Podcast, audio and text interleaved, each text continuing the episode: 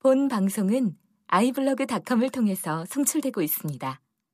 미디어 플랫폼 아이블로그 iblog.com 한국 천주교 주교의 의장이신 강일 주교님의 말씀을 시작으로 방송을 열겠습니다. 예수님이 가난하고 버림받은 이들의 편에 서서 좌절하지 말고 하느님의 나라를 일으켜 세우자고 말씀하셨습니다. 저도 오늘의 세상만 바라보면 걱정과 두려움을 느낄 때가 많습니다. 그럼에도 세상에는 여전히 정의에 굶주린 사람이 많고 불의에 맞서기에 자기 온몸을 불사르는 사람도 있습니다. 그들 속에서 하느님은 여전히 일하고 있다고 생각합니다. 오늘도 한국천주교의 근현대사를 정리하면서 천주교가 고난받는 민족의 아픔에 동참하지 못하고 역사 앞에 저지른 과오를 고백하면서 오늘 방송을 꾸며볼까 합니다. 함께 해주신 분들 소개하겠습니다. 저는 신성국입니다. 광주교구 최민석입니다. 예, 카톨릭 뉴스 지금 얘기 한상봉입니다. 한국정치연구소 이원영입니다. 민족 분단의 과정에서 천주교회는 미 군정에 협력하면서 반공주의 노선을 걷게 됩니다. 반민족 친일파 청사 문제 또는 민족 통일 문제 등에는 관심이 없었고 반공주의 노선을 적극 옹호하면서 이승만의 그 민족 분단에 협력하였습니다.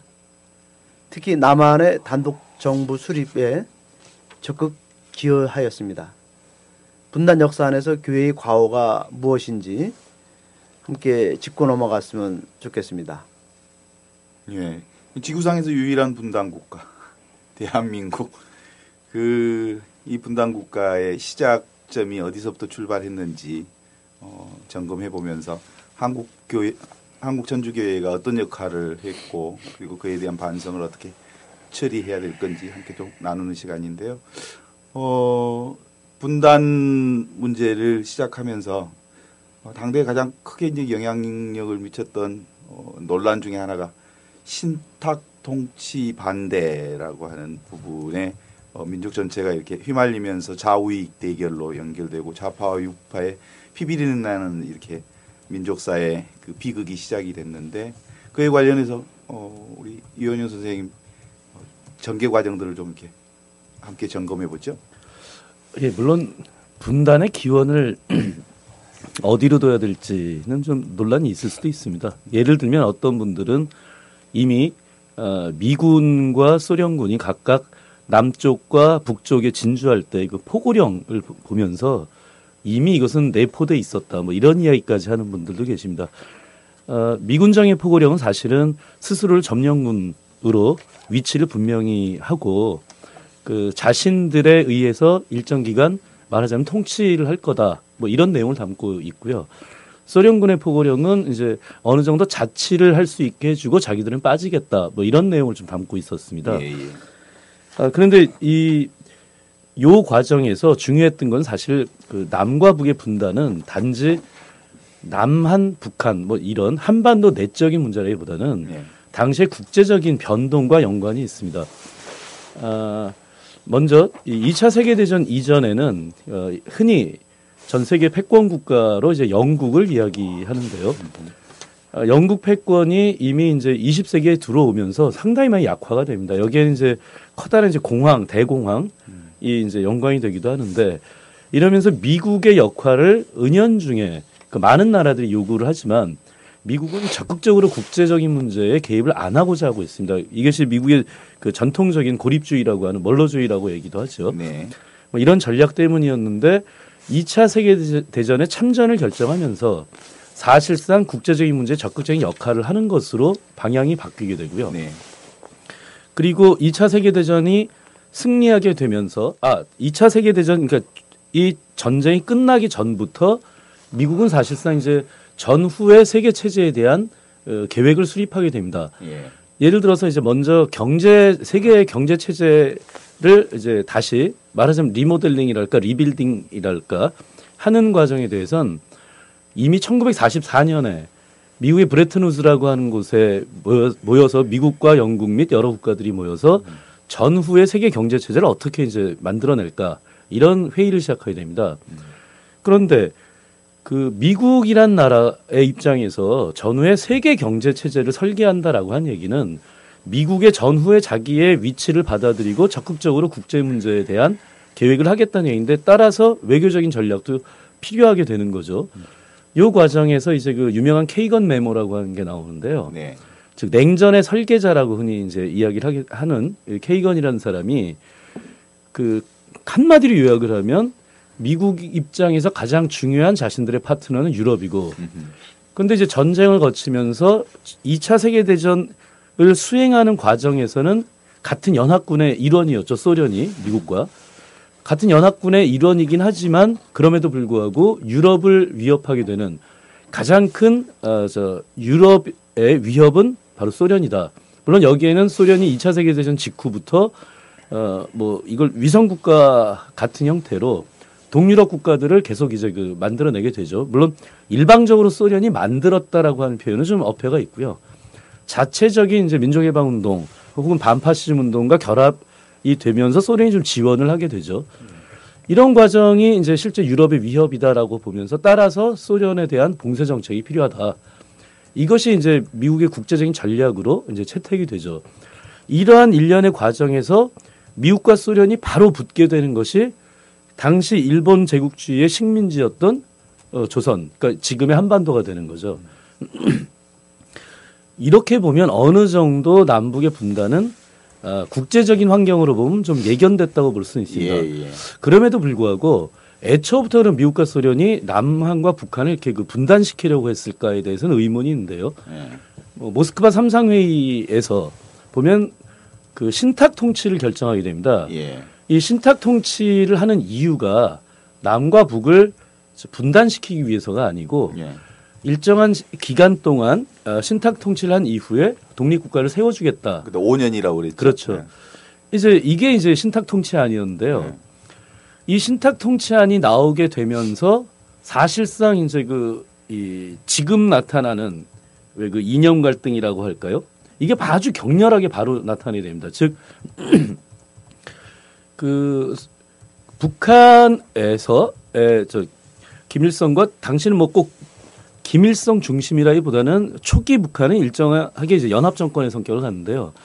북쪽에서는 이제 이걸 찬성하게 되고 남쪽에서도 어, 박헌영을 중심으로 하는 공산당 계열 쪽에서는 어, 찬성을 하게 됩니다. 예. 근데 요 지점에서 바로 아까 이야기했던 어, 아, 그 친일을 했던 이 세력들을 중심으로 만들어진 뭐 우파라고 표현해야 될까요? 이쪽에서는 어, 신탁 통치안을 반대하게 되는데 여러 가지 이유가 있을 수 있겠습니다만 제가 생각할 때 가장 중요한 바- 반대의 이유는 공산당 쪽 계열 혹은 좌파 쪽 계열에서 찬성을 했기 때문에 이쪽에서는 반대를 해야 되는 이제 이런 정책 상황이 좀 있었다는 겁니다. 이러면서 아주 격렬하게 시- 어, 찬탁 반탁 뭐 이제 이런 움직임이 그 아주 격렬하게 그 남한 사회 내에서 시작이 되죠. 그러니까 모스크바 삼상회의에서 신탁 통치의 그 결정 사항은 5년 이내에 남북한 단독 정부를 수립하는 것이 그 문건이죠. 그렇죠. 예. 이- 그런데 이제 그 신탁 통치의 문건 안에서 신탁과 반탁이 이제 나누어지는데 그 안에 그 동아일보의 오보 사건이 하나 있다고 그러는데 그 동아일보가 당시에 친일 세력들이 세운 신분들이었기 때문에 그랬었을지 모르겠지만 어그 오보 사건이 사이 뒤쪽 그러니까 단독 정부 수립이라고 하는 부분 빼고 어 신탁 통치 부분만을 기사화 시킴으로써 예. 사람들에게 아 36년에 36년에 일제 치하의 힘든 국민적 정서에다가 또 신탁이라고 하는 부분이 이렇게 부과되면서 국민적 정서를 그 이렇게 자극시킨 점도 없지 않아 있지 않겠습니까? 뭐 충분히 그럴 수 있었겠죠. 왜냐하면 당시 정치 지도자들이 나름대로 정치적 이해관계를 따지면서 그 신 아 저 찬탁이냐 반탁이냐는 행동을 결정했다면 일반적인 그 국민들 입장에서는 네, 지금. 신부님이 말씀하신 것처럼 아니 일, 일 저기 일제 36년을 했는데 그리고 특히 미군 우리 그 국민들이 생각할 때 미군이라면 자신들을 해방시켜준 사람으로 생각했는데 음. 아니 왜 또 바로 독립 안 시켜주고 뭐 이제 이런 정서가 충분히 있었죠. 그런데 이 당시에 찬탁과 반탁으로 나뉘어서 아주 격렬한 이제 그 논쟁 투쟁들이 있었는데 그, 자 그럼 그렇다고 해서 반탁 운동을 했었던 사람들은 모두 다 그러면 나중에 단독 정부 수립에 찬성하게 되느냐 또 그렇지는 않습니다. 대표적으로 김구 김규식 선생과 같은 이제 한독당 계열에서는 반탁 운동을 했지만 그 이후에 미소공의가 결렬되고 뭐 이런 과정 일련의 과정 속에서 북한과 협상을 통해서 통일 정부를 수립해야 된다. 이런 주장을 하게 되죠. 그 과정에서 나타나는 게 그 김구 선생님이 가진 그 유명한 얘기죠. 38선을 베고 쓰러지는 한이 있더라도 난 이제 올라가겠다 했던. 근데 사실은 이제 그러한 협상에 대한 협상을 통한 통, 어, 통일 정부 수립에 대한 노력도 사실상 이제 무의로 돌아가게 되고요. 이 과정에서 먼저 이승만이 이 그 단독 정부 수립을 선언을 해버리게 되죠. 음. 그 그런데 이제 북한에서도 단독 정부 선 어, 수립에 대한 선언이 있자마자 바로 그 직후에 북한에서도 사실상 단독 정부를 만들어가기 시작을 합니다. 아예 북한에서는 그러면서 이제 분단이 곧 어, 완전히 남과 북이 고착 어, 분단이 고착되는 각각의 독자적인 시스템을 정부 구조를 갖추게 되면서 뭐 주- 이후에는 이제 좋게 말하면 경쟁으로 들어가게 되는데 이것이 정말 건전한 경쟁으로 갔으면은 그래도 좀 나았었겠지만 가장 중요하게는 바로 그 직후에 이 가장 우리 민족 역사상 비극적인 일이 벌어지게 되죠. 바로 한국 전쟁이. 음. 그러면서 한국 전쟁으로서를 통해서 이제 남한과 북한은 음. 어떻게 얘기하자면 서로 돌아올 수 없는 음. 다리를 건너버리게 되는 거죠. 어, 문족 분단의 불행한 역사의 현실 앞에서 그 당시에 한국 천주교회는 어떤 역할을 했었던 건가요?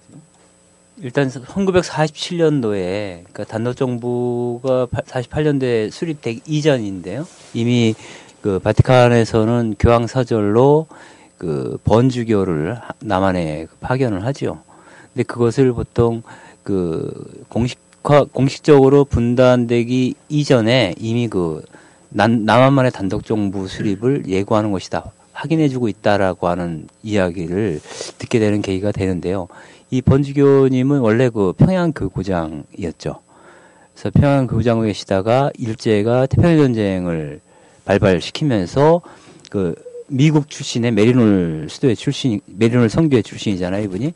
그래서 그 적서군가였기 때문에 어, 이분이 물론하고 홍영호 신부가 이제 주교가 되면서 평양 교구장을 맡게 되는데 그때 이제 미국으로 그 추방된 예. 번주교가 해방 이후에 교황 사절로 남한에 들어오게 되는 겁니다. 예. 그래서 예, 미국과 미국의 미국과 친화감을 당연히 가질 수밖에 없고 미국의 입장을 대변할 수밖에 없는 분이 교황 사절로 오게 됨으로써 미군정의 입장과 마찬가지의 견해를 갖고 남한만의 단독 정부 수립에 역할을 하게 되는 거죠. 이분이 나중에 그 정부 수립 이후에 한국 정부를 국제사회에서 승인받게 하는데도 굉장히 아주 중요한 역할을 수행을 하죠. 주로 이제 예. 장면 박사랑 번주교의 역할 이 두 두 사람의 역할로 인해서 이른바 그 남한 단독 정부가 그 한반도의 유일한 공식 국가로서 인정을 받게 되는 그런 과정을 밟게 됩니다.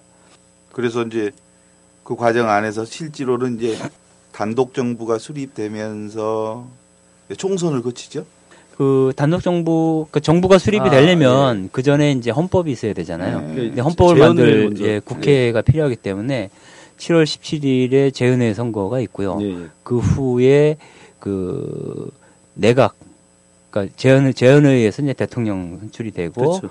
어, 내각이 구성되고 나서 8월 15일 날 정부 수립을 선포하게 예, 되는 예. 과정을 이 밟게 돼요. 그 과정에서 이제 가장 중요한 것은 그 모든 권한을 갖고 있는 헌법을 만들고 대통령을 뽑을 수 있는 권한을 부여받고 있는 재헌회 음. 국회의원에 누가 당선되느냐가 예. 관건이 예, 되죠. 예, 그래서 예. 대제, 대대적으로 교회가 이 선거운동에 돌입을 하게 되죠.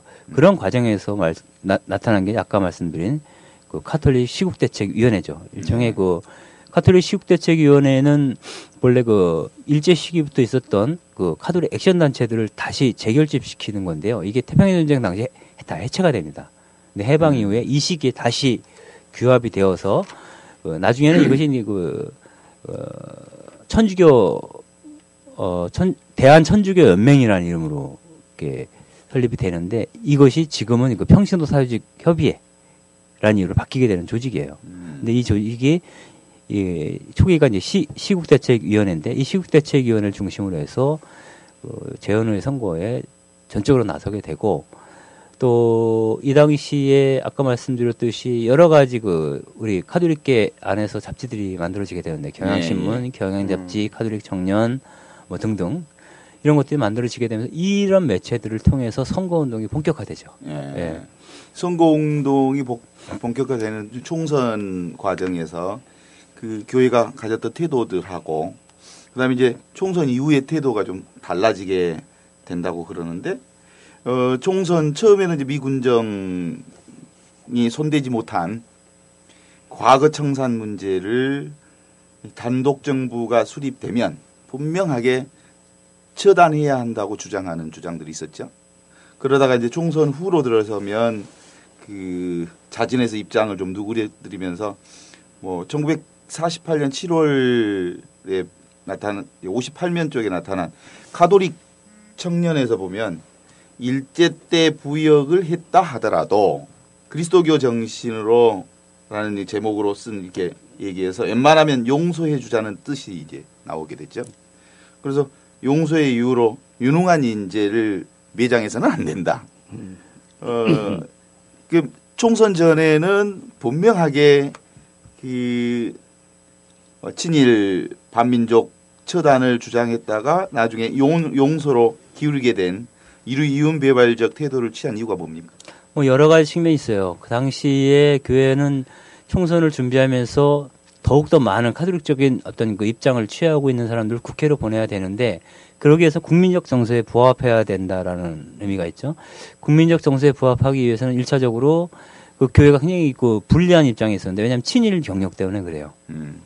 그래서 그런 것들을 누구로뜨릴 걸 상쇄할 상쇄할 수 있어야 하기 때문에 친일 잔재를 청산하는 문제를 강력하게 얘기를 합니다. 음. 서- 총선 전에는 카톨릭 매체에서 근데 총선 이후에는 그 친일 과거 청산보다 더 중요한 것은 신국가 건설이다는 거예요. 음. 근데 새로, 새로운 국가를 건설함에 있어서 인재가 너무 없다는 거예요. 음. 그 사람들 다 빼면 일할 사람이 없다.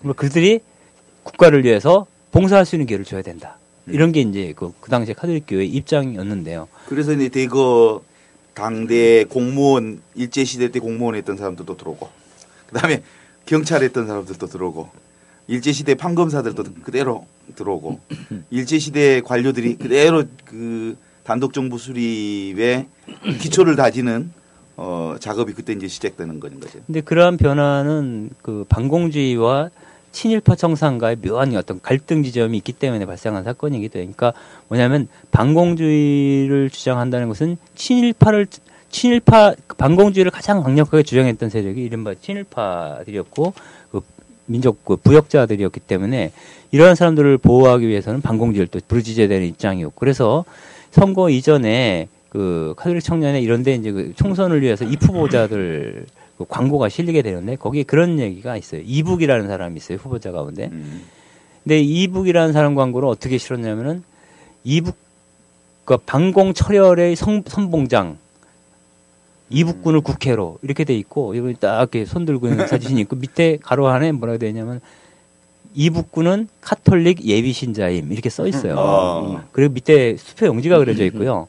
투표 용지에 네 번째인가 세 번째 이북 예. 이름이 있고 그 밑에 동그라미가 쳐져 있습니다. 그러면 그 밑에 뭐 써 있냐면 이북군은 왼쪽에서 몇 번째입니다.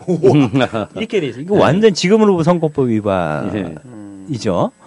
예, 그런 방식으로 다 광고를 할 정도로 굉장히 예민하고 집중적으로 이 선거에 그, 나섰던 거죠. 근데 결국 그 그래서 선거를 했는데 그 선거에서 생각한 것만큼 소기의 성과를 거두지는 못해요. 음. 음. 그리고 나서 바로 터진 문제가 이제 반민족자 처벌법 문제가 음, 터지죠. 예. 예. 그래서 예. 반민족 반민족자 처벌법이 통과되고 반민특위가 만들어지면서 잡혀가는 인간들 중, 중에 누가 있어요?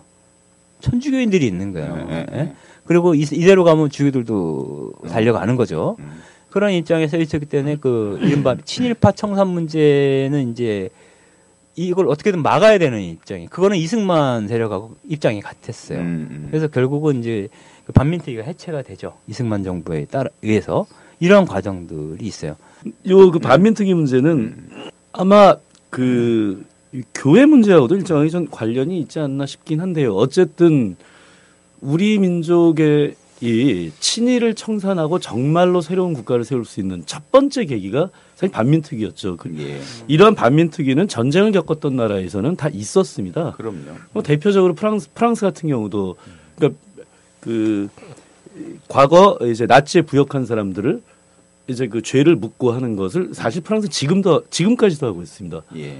근데 우리나라 같은 경우는 프랑스는 식민지를 겪지도 않은 나라였죠. 독일과 전쟁을 했고 일부 이제 그 점령을 당하기도 했지만 물론 독일이 저그저 괴뢰 정부를 세워 세우기도 했죠.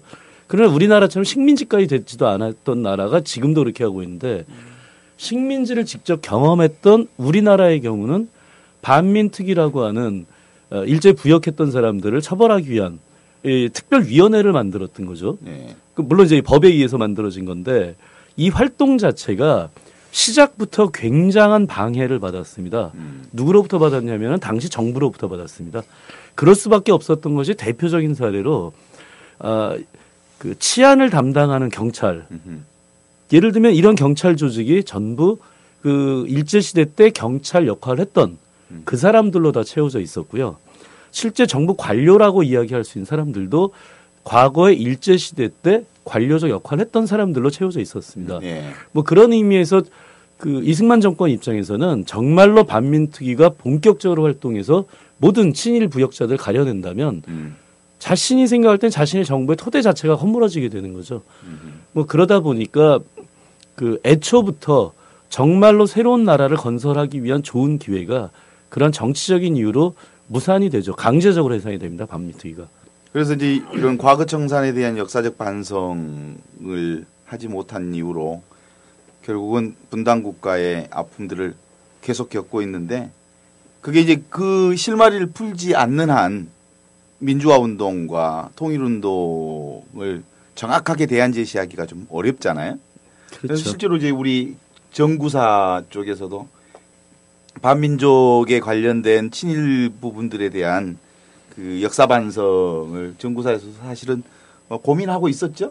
사재단 사재단은 이 민족 문제 예 처음에는 그 유신 독재 때는 이 민주주의 회복 응? 그리고 또 그 유신 응? 그 독재 타파를 위해서 뛰어들었고 예 그리고 어 문기현 신부님 방북을 이유로는 이제 예, 통일 문제 예, 민족 화해 문제 또 사재단이 많이 통일 운동에 또 앞장서게 됐죠.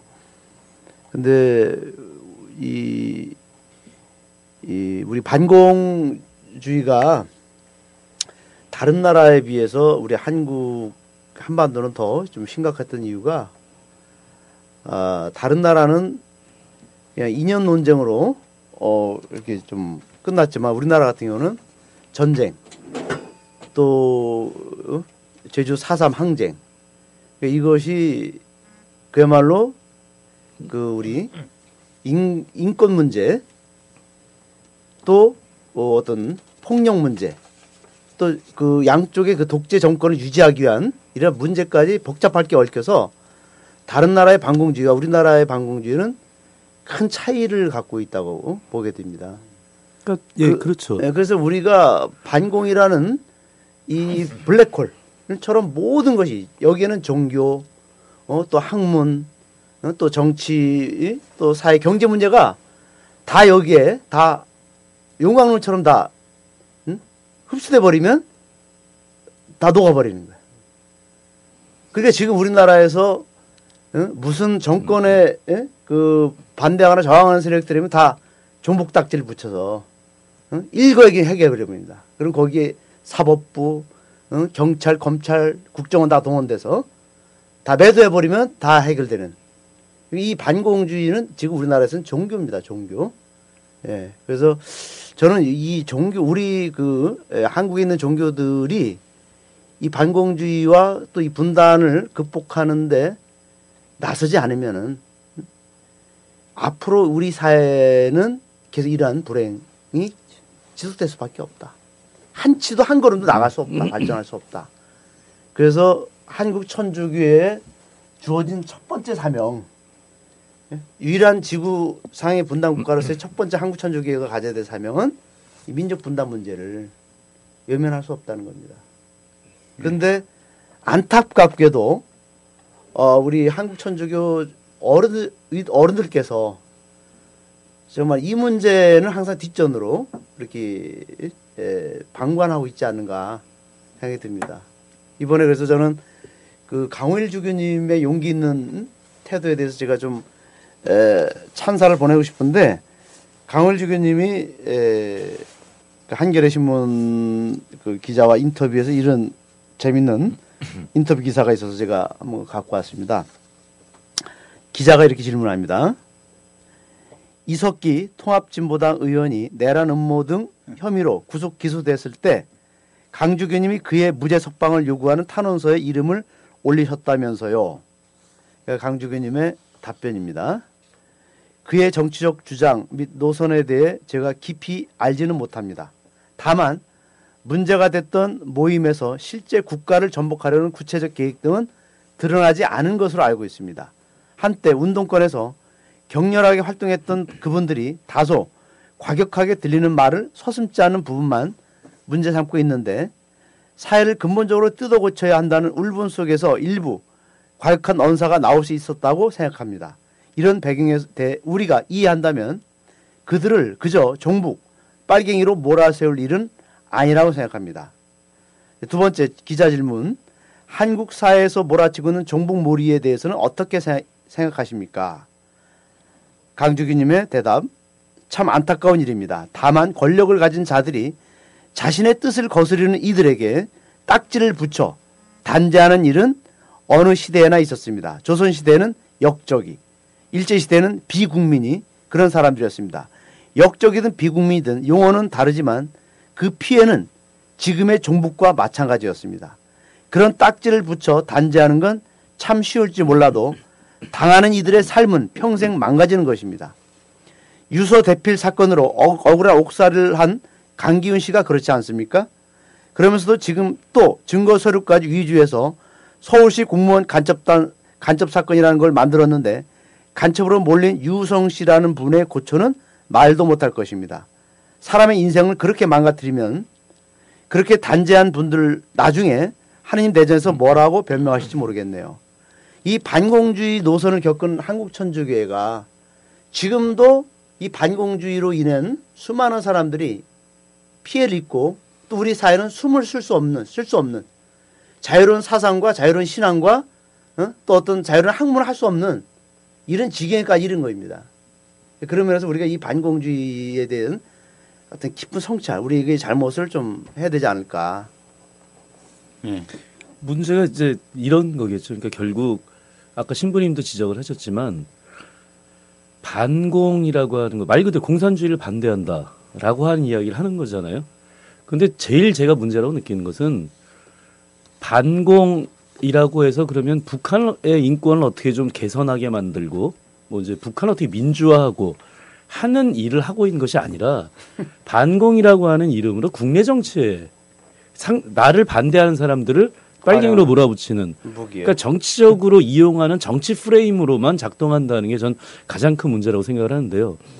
이것이 그러니까 최근에 들어서 생긴 일이 아니라 지금 좀 전까지 이야기하고 있던 해방 공간 당시에 그대로 벌어졌던 일들이죠. 음. 뭐 반민특위 해상과 정도 그렇고 국회 프락치 사건이라고 하는 것도 그렇고 이 50년대 보면 사실 미국에서도 이런 비슷한 일이 있었습니다. 메카 씨라고 하는 미국의 저 의원이 그 의회에서 자기가 뭐 그 뭐야 저 소련 공산당과 직접 관계가 있는 음. 이런 의원들 명단 자기가 뭐 한 200명이었라고 그랬던가요? 하여튼 이렇게 음. 갖고 있다. 음. 이러면서 발칵 뒤집혀졌습니다. 2, 3년이.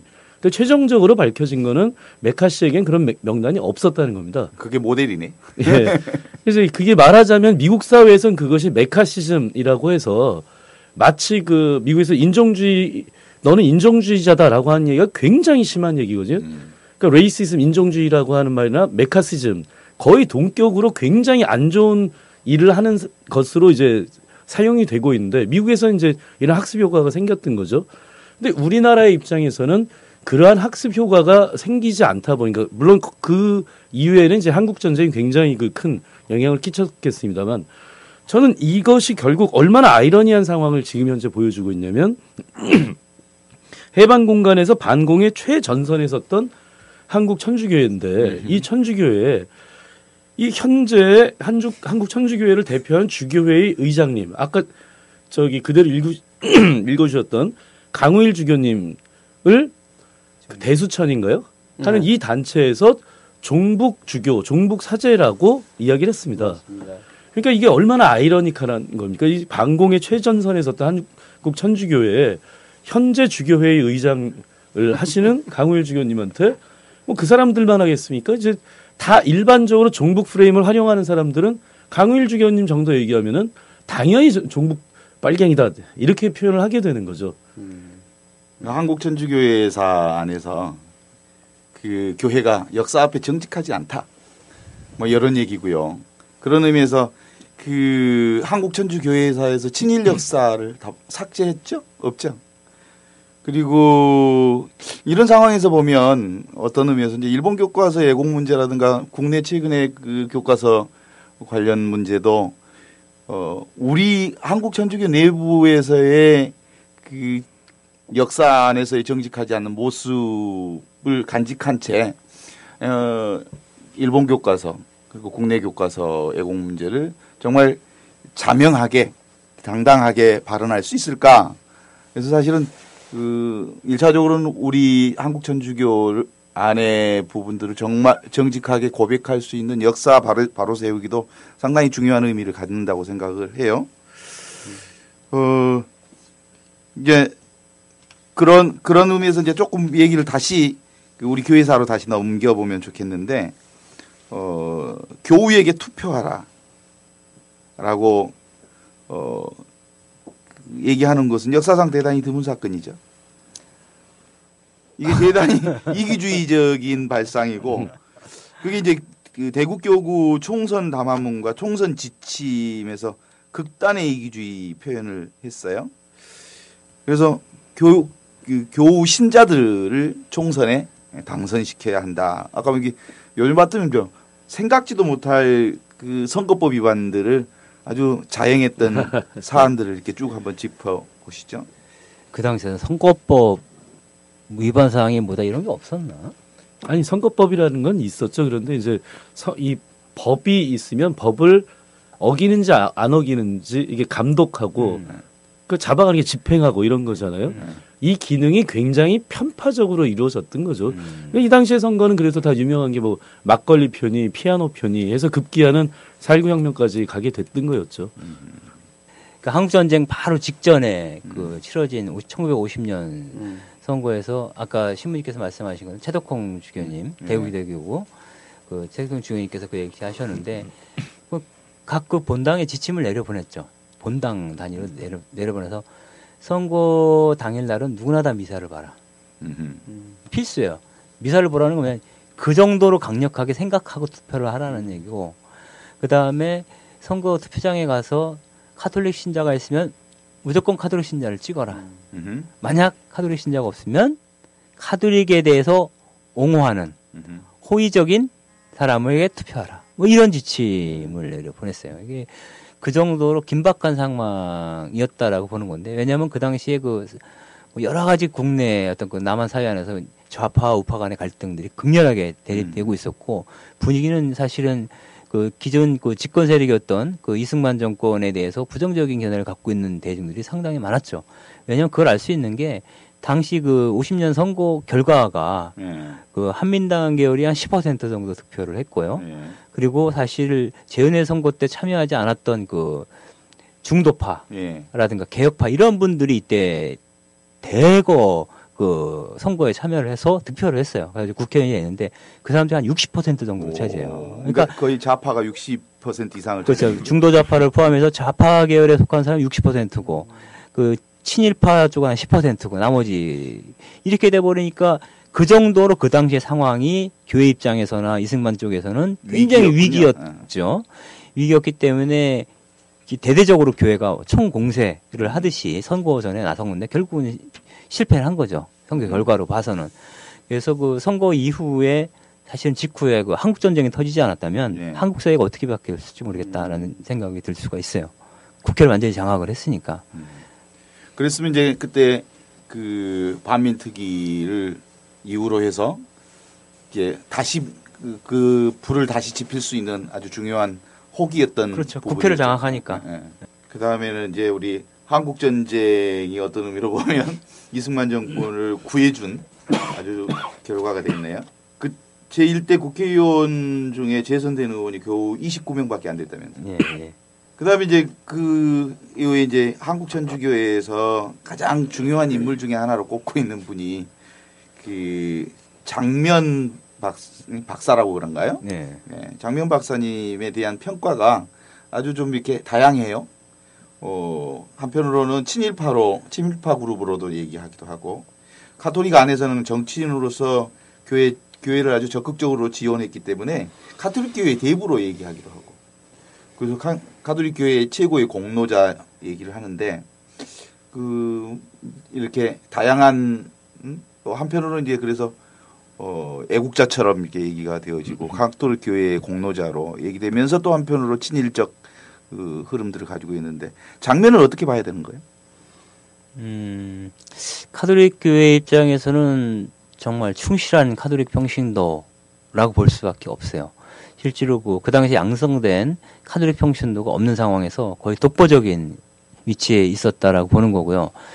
그 지식인으로서 활약을 했는데 그분이 그 주로 미국에서 공부를 하고 왔죠. 음. 그래서 그 저도 절차적 민주주의, 형식적 민주주의에 대한 신봉자라고 볼 수가 있습니다. 네. 그런 측면에서는 이제 사회주의 계열이나 공산주의 계열하고는 상당히 상극에 해당되는 건데 물론 그분에 대해서 그 친일 행적 때문에 문제 삼는 부분이 있습니다. 근데 그것이 아마 아 뭐 정말 친일적이어서 이분이 그랬다라고 판단하기는 쉽지는 않다라는 거고 일단 교구장이 강연을 해야 되는데 그 비서 역할을 했던 거 정도라고 볼 수가 있죠. 그래서 저는 뭐 그 양반을 친일파적인 측면에서 극렬하게 비판하고 싶은 생각은 전 개인적으로 없는데요. 근데 그분이 그 미- 그 미국 친미주의자인 거는 사실이죠. 예. 뭐 친미주의자라고 붙여야 되는지 모르겠지만 아무튼 그 미국에 대해서 굉장히 호의적이고 어떤 동경을 갖고 있었던 분이고 그래서 그러한 결과가 사실은 긍정적으로 발휘가 되기도 했어요. 그건 뭐냐면은 그 한국 전쟁 당시에 치러진 그 부산 정치 파동 당시에 그 이승만이 그 계엄령 네. 비상 계엄령을 내려놓고 그, 그 안에서 군인들이 서 있는 상태에서 이제 어, 어, 법을 개정을 했잖아요. 이런 걸 지켜보고 나서 이승만하고 완전히 결별을 하죠. 음. 그래서 자유당 나와서 자유당 심파라고 얘기하는데 이 양반이 나중에 민주당에 통합이 되는 거죠. 그래서 네. 이른바 그 우리 크게 야당, 여당, 뭐, 좀뭐 아니면 보수당, 진보당 그랬을 때 약간 진보적인 입장을 서고 있는 민주당 흐름의 어떤 그런 어, 중심 역할을 신익희 선생과 같이 하게 되는 음. 과정이 있죠. 그리고 그 이후부터 그 4.19 혁명 때까지는 그 장면을 중심으로 하는 민주당 음흠. 과 이승만을 중심으로 한 자유당과의 어떤 투쟁기로 들어가죠. 그렇죠. 그래서몇 차례 부통령으로 당선이 되고 나서도 장면 박사가 그 암살당하는, 그러니까 암살당할 뻔한 적도 음. 있었고, 그리고 그 경향신문이 또 민주당 입장에서 이- 그 자유당을 비판한다고 그래가지고 경향신문 자체가 폐간되기도 음. 하죠. 뭐 이런 여러 가지 곡절이 있습니다. 그때 이제 유일하게 음. 그 한국천주교회가 장면과 함께 호흡하면서 어떻게 보면 반정부적인 입장, 음. 여당에 대한 비판, 이승만에 대한 비판적인 입장을 취했던 첫 번째 시기였다라고 볼 수가 있고요.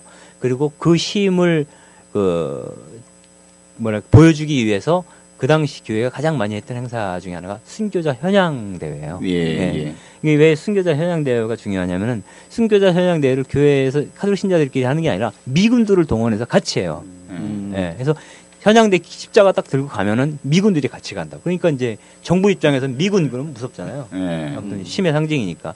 그래가지고 카톨릭 교회는 지금 야당에 속해 있지만 예. 어? 미군과 겨- 결합되어 있다라는 것을 은근히 보여주는 거예요. 그래서 음. 과시하는 거죠. 아. 가지고 그걸 대대적으로 홍보를 해요. 그런 과정을 통해서 이승만으로서는 뭐 이도저도 할 수가 없으니까 음. 난감해하는 상황으로 가다가 사유가 터지게 되는 거죠. 참 낯뜨거운 얘기네요, 사실은.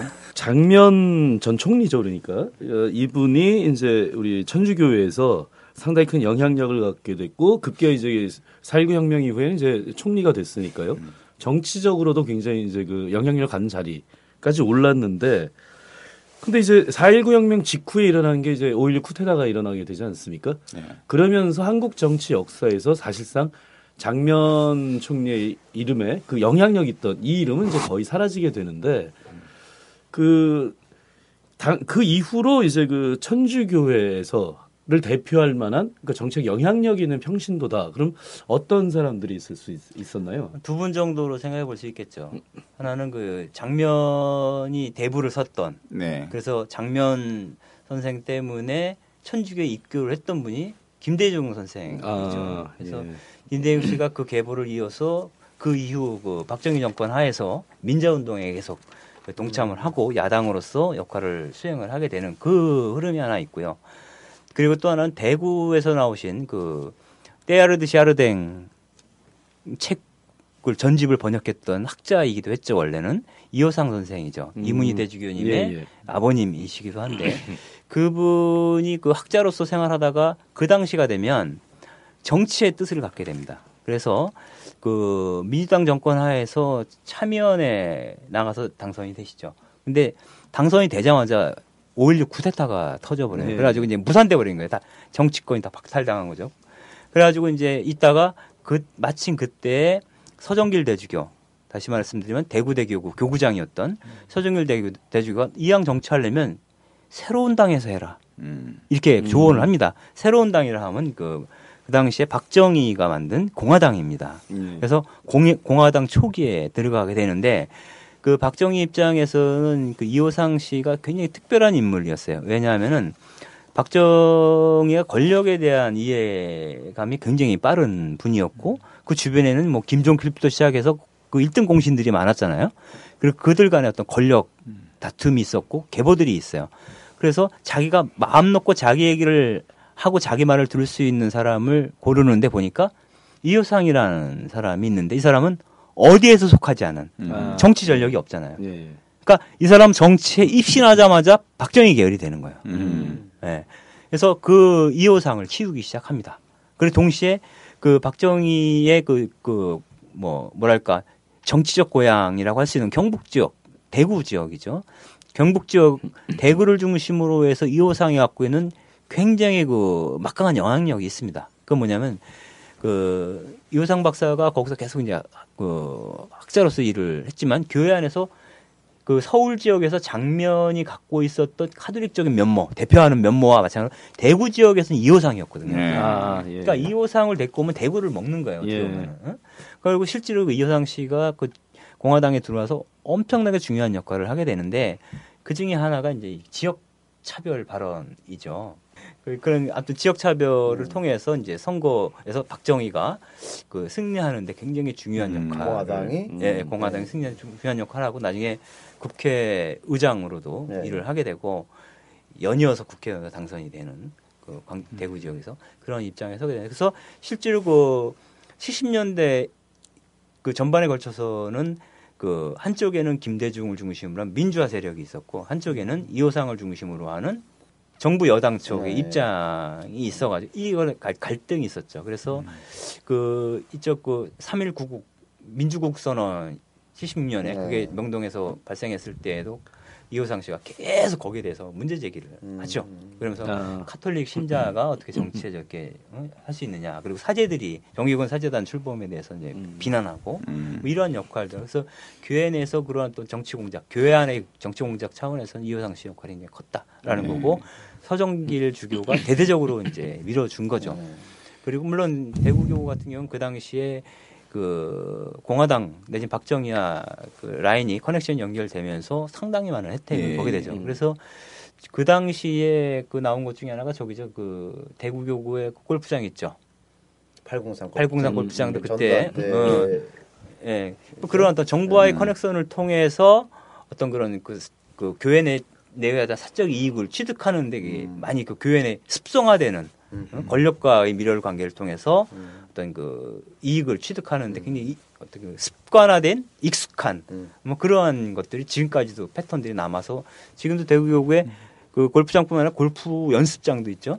예, 골프 연습장도 소유하고 있고 뭐 안동 쪽에는. 큰 뭐 아파트 그 아파트가 아니라 백화점도 하나 갖고 있다고 그런 얘기 하고 있고 그래서 그러한 어떤 것들을 통해서 어떤 교회의 수익을 창출한다는 것 자체가 사실 다른 교구에서는 그 낯뜨거워서라도 안 하는 영역들인데 거기서는 그것들이 이제 별 문제 없이 이렇게 되고 있는 것 같아요. 예, 다시 교회 문제에서 이제 그 한국 사회의 어, 분단 국가 분단 국가의 불행한 역사가 이제 민족 안에서의 씻을 수 없는 상처로 이어지는 한국 전쟁의 발발 과정들을 이렇게 점검하면서 이 얘기를 좀 더 진행을 해보도록 하죠.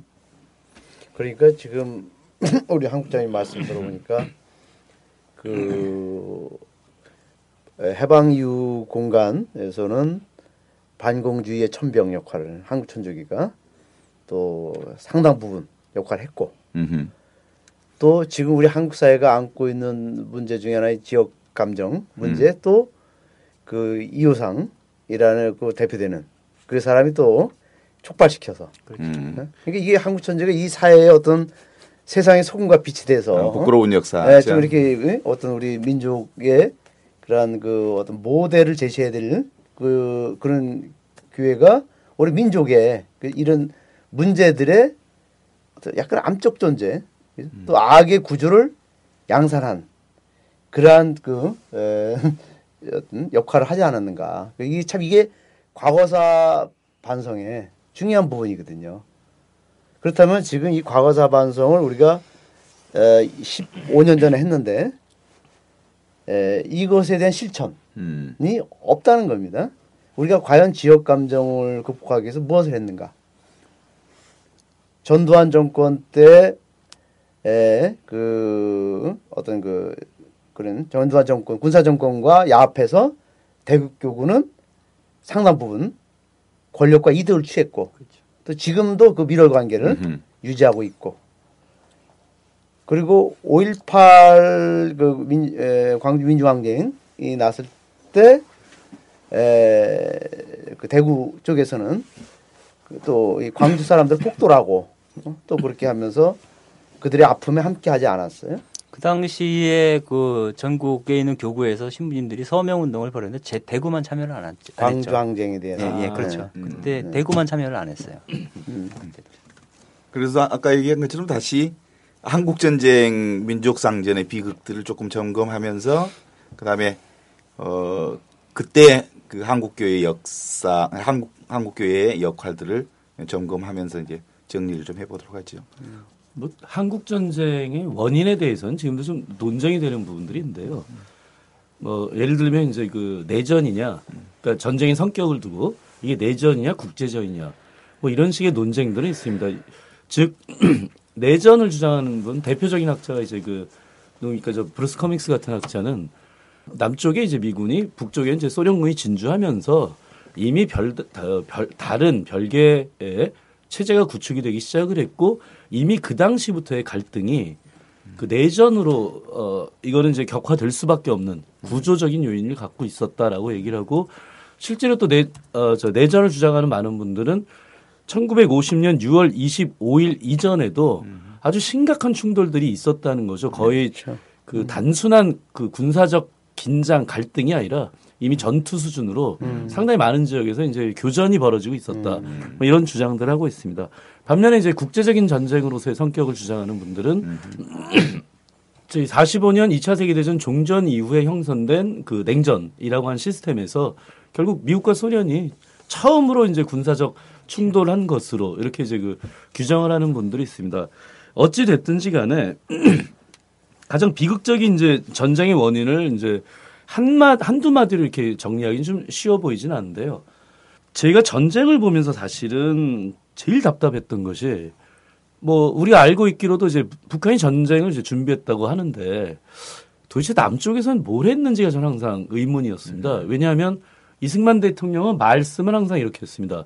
아침은 서울에서, 점심은 평양에서, 저녁은 신의주에서. 근데 실제로는 전쟁이 딱 발발하자마자 이승만 대통령은 뭐 좀 웃자고 하는 얘기긴 한데요. 아침은 서울에서 점심은 대전에서 저녁은 부산에서 그러니까 이런 상황이었거든요. 예. 그러니까 도대체 이 당시에 9호로서는 뭐 북한이 전쟁할 수도 있다 뭐 이런 식의 얘기를 하고 위장평화 공세 뭐 이런 얘기를 했지만 실제 우리는 뭘 준비하고 있었는지가 의문이고요. 그 마- 막상 또 이제 전쟁이 발발한 직후에 벌어진 여러 가지 일들을 보면 가장 중요하게는 결국 이승만 정부는 어떻게 미국의 도움을 얻을까. 이게 이제 가장 중요한 전략이었고 결과적으로는 뭐 물론 이제 그렇게 됐습니다만 결국 여기에 다시 미군이 개입하기 시작하면서 그 대한민국 및 이제 한반도 더 확대해서 이제 동북아에 그 이후에 냉전 냉전이라고 하는 시스템이 아주 완벽하게 구축이 되는 아, 이것이 바로 한국 전쟁이 아니었나 이렇게 생각을 합니다. 그러니까 이제 이승만은 그런 의미에서 한국 전 전쟁으로부터 어 충분한 이렇게 대가를 그 호기를 얻은 셈이네. 그렇죠. 그 호기를 얻은 셈이기도 하고 그 과정 안에서 천주교의 역할들은 뭐가 있었습니까? 일단 이승만 입장에서는 한국 전쟁이 호구, 호기이면서도 실기이기도 했죠. 예. 호기라는 점은 이제 그 사회주의 계열 중도 좌파 쪽에서 정권을 잡는 것을 막을 수 있었고 계속 집권할 수 있었다는 측면에서는 호기였다. 그러니까 총선의 결과를 봤을 때 그런 측면이지만 한편으로는 그 장면을 비롯한 그 카톨릭 세력을 잃게 되었다는 것은 굉장히 큰 손실이죠. 음. 왜냐하면 그것은 장면이나 카톨릭 교회와 같이 맞물리는 게 미국 교회였고 미국 사회였다라고 볼 수가 있거든요. 그래서 예. 그 부분에서 큰 손실이 있었다라고 하는 거고 그리고 자기의 예전에 동지였던 사람과 갈등하고 대결해야 되는 국면으로 가게 되는 거죠. 그 이후 10년을 결국은 그게 4.19 혁명을 통해서 이승만 정권이 무너지는 어, 계기가 되기도 했죠. 그런 거고 그 한국 전쟁 당시에는 그 그럼에도 불구하고 그 장면 선생 같은 경우에는 그 한국 전쟁을 승리를 이- 이끌기 위해서 이제 지원을 요청하는 호소하러 전 세계를 다니면서 이제 그 호소를 하고 다녔었고 그 실제로 한국 교회는 그 반공주의 십자군 전쟁의 선봉은 카톨릭 교회다라고 입장이었어요. 가지고 이데올로기 측면에서는 교회가 그 당시에 그 한국 전쟁에서 이데올로기적 승리를 위한 어떤 그 선무 활동 이게 굉장히 중요한 역할을 수행했다. 그리고 국제사회에 이런 내용들을 호소하는데 굉장히 중요한 역할을 했다라는 생각이 들고요. 특별히 한국 교회는 외교적인 역량이 상당히 그 부족했던 한국 사회 입장, 한국 정부 입장에서 볼 때는 그 수많은 선교사들이 있었기 때문에 그 선교사들을 통한 국제적인 연대 네트워크가 가능하기 때문에 그런 측면에서 국제적인 지지를 받아내는 데는 굉장히 중요한 역할을 했다고 볼 수가 있죠. 어, 그때 구호 중에 하나가 뭐 순교 정신으로 이 전쟁을 용약 출전하라. 아, 예. 아울러 교회 언론 매체들이 앞다투어서 전쟁 애찬론을 이렇게 동원해서 신자들을 반공 전선에 나가 싸우도록 독려하는 부분들이 여러 곳 나오죠. 뭐 그- 말살의 신념을 갖고 남보다 맹렬히 적을 공격하라. 아주 듣기도 스- 섬찟한데 청년 학도역 군문으로 나가라. 가톨릭 정신을 기조로 멸공국의 십자군이 되라. 아유 아주 살벌한 구호들이. 근데 안에서. 구호들이 한국 전쟁 때 한국교회 기간제에서 나왔지만은 일제 시대 때는 일제를 위해서 이런 똑같은 구호를 외쳤거든요. 순국 정신으로 보국하라. 이렇게 얘기를 하거든요. 네. 그 당시에는. 예? 이거 똑같아. 이, 이 컨셉이 안 바뀌었어요. 그리고 실제로 한국전쟁뿐만 아니라 해방 전후까지만 해도 카톨릭 교회가 굉장히 전투적이었어요. 표현 자체도 그렇고 이게 행, 행동주의 시대였기 때문에 아, 예. 그리고 뭐 공산주의와의 관계는 뭐 죽, 죽느냐 죽지 않느냐 사느냐의 문제라고 생각하게 됐고 교회를 지킬 수도 있고 빼앗길 수도 있는 상황 아. 실제로 눈에 보이니까 그래서 굉장히 전투적으로 활동했던 시기인데 사실 사실은 그 5.16 쿠데타 이후에 완전히 잠수를 타게 되는 거죠 교회가 음. 왜냐하면 이때는 군인들이 나서서 총을 쏘니까 아, 교회가 완전히 잠수를 탔어요. 왜냐하면 박정희 정권 입장에서는 천주교는 장면 정권이 천주교 정권이었기 때문에 음. 천주교는 그 같은 맞물려 있었기 때문에 완전히 잠수를 탈 수밖에 없었죠. 군사 정권이 들어서면서. 아, 이6.25 한국 전쟁으로 인해서 여기 이제 나와 있는 인명 살상자가 400에서 500만. 그 당시 인구 3천만에서 한 6분의 1. 예. 엄청난 그 인명 피해가 있었는데 과연 우리 천주교회가 좀 인간 생명이 중요한가? 인간 생명을 하느님의 절대적인 음? 그런 전험성에서 탄생된 거고 이념이라는 것은 우리 인간들이 만든 하 나의 사상에 불과한데 어떻게 천주교회가 생명을 선택하지 않고 이념을 더 우선시했을까? 그 많은 사람들이 우리 민족 분위기 죽어가는데도 그죠? 정말 이 전쟁을 어떻게 막아내고 또 어떻게 이 전쟁이 중단돼서 서로가 생명을 살릴 수 있는 방안을 찾아서야 될 천주교회가 오히려 더 십자군 전쟁이니 또 아니면 사삼 같은 데서도 또 거기에 많은 우리 그 주민들을 학살시키면서 그 이념을 이유로 그냥 다 처단 살 뭐야 살상할 수 있도록 그런 것들 뒤에서 또 지원해주고. 지금도 오늘날도 현 정부가 하고 있는 이 빨갱이 이 몰이에 침묵하거나 또 동조하고 있고. 그 저는 이 천주교의 그 가르침이 정말 그 오늘 우리 사회 문제를 해결하는 것보다는 그런 현실 정치나 그지? 현실 권력에 같이 거기에 그 이렇게 좌우되는 그런 현상을 보고 있거든요. 그러니까 이것이 계속 이어지는 겁니다. 일제 시대부터. 그러니까 우리는 사실 거기서 그 뿌리는 뭐냐. 하나 첫 번째로는 우리가 과연 복음적인 의식을 갖고 우리 교회가 사목하고 있는가. 그리고 두 번째로는 그 생명에 대한 존엄성을 갖고 있는가. 그 이런 면에서 저희들이 예, 철저한 반성 있어야 된다고 봅니다. 그렇죠. 그래서 이제 한마디로 얘기하면 교회가 지금도 침묵하고 있고 주교님들이 침묵하고 있고 더 나가서는 조금 더 그 이렇게 답답한 게 어, 교회 역사를 전공한 신학자들 뭐 하고 있는가.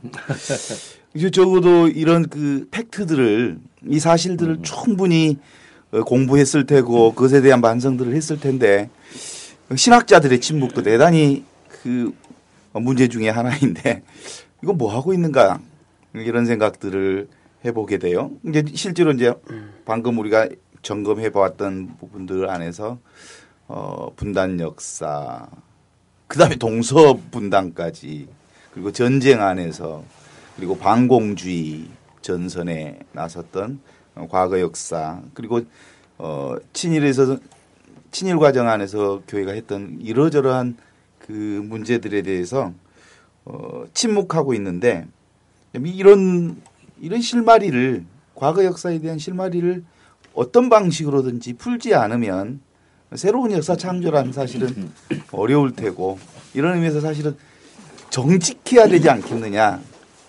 역사 앞에 정, 정직해야 한다. 어, 정직하다는 것은 어, 하느님의 뜻을 새롭게 심는 출발점이 될 수 있을 거라고 생각을 하면서 오늘 정말 그 중요한 여러 가지 것들을 함께 그 사고 생각할 수 있는 계기가 된 것 같습니다. 네. 그 이제 우리가 이 두 차례에 걸쳐서 그 한국 천주교회의 그 민족과 역사 앞에서의 그 반성을 해보는 시간을 가졌는데 저는 참 그 부끄러운 걸 하나 또 제가 말씀드리지 않을 수가 없습니다. 그 이, 2000년 대인년 때 그 일본 천주교 주교회 정의평화위원회에서 나온 일본 가톨릭 교회 과거사 반성을 제가 읽어봤습니다. 그게 이제 책으로 나왔는데 역사에서 무엇을 배울 것인가 어, 라는 그 책자 한 150쪽 정도 되는 분량의 그 과거사 반성이 있었습니다. 이것은 시대적으로도 1995년 그러니까 교황청 가거사 반성문이 나오자마자 그 다음에 바로 발표했습니다. 음, 예. 그러니까 이미 예, 구세주 광생 대, 2000년 5년 전에 일본 천 일본 가톨릭교회는 철저하게 이것을 준비했고 또 이것을 책자로 내서 모든 일본 가톨릭 신자들이 볼 수 있도록 발간을 했습니다. 근데 그 내용을 보면은 150 정도 되는 그런 분량의 책자라면은 아주 자세하게 일본 교회가 당시 일본 군국주의 또 아니면 이런 그 태평양 전쟁의 그 동아시아 지역에서 식민지 하는데 어떻게 지원했고 어떻게 주교들이 무슨 발표를 했고 교서를 내렸고 협조했는가 이런 정말 응? 아주 구체적인 자세한 것을 다 명시하고 있습니다. 심지어는 안중근 의사 이토 히로부미를 응? 그, 그 거사한 안중근 의사에 대해서도 정말 반성을 하고 있습니다. 예, 그 책을 읽으면서 어, 우리 한국천주교회의 A4용짜리 반성문 한, 한, 한, 한 장짜리를 준비는 같이 150쪽을 했네요. 네 준비는 마쳤는데 마지막 결과물은 한 장. 한 장인데 지금도 한국천주교 주교회의가 지금도 그 과거사 반성의 역사신학위원회에서 만든 그 결과물을 아직도 공개하지 않는 것은 정말 과거사 반성을 하지 못하겠다는 의지가 있지 않은가.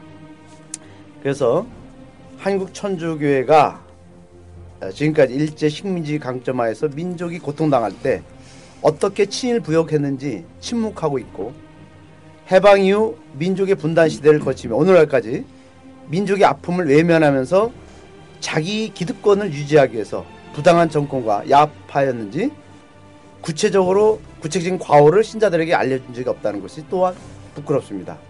우리는 역사의 진실을 고백해야 내일을 향해 한 걸음 더 나아갈 수 있다고 봅니다. 지난날 대인형 과거사 반성에 대한 진정성이 없었기에 지금도 한국 천주교회는 민족과 시대의 그러한 등불이 되지 못하고 있다는 현실. 지금이라도 에, 민족 앞에서 고백 성사를 철저히 하여 민족 복음화 그리고 세상에 빛이 되는 교회가 되어야 되지 않을까 생각해 봅니다. 오랜 시간 함께 해주신 여러분께 진심으로 감사합니다.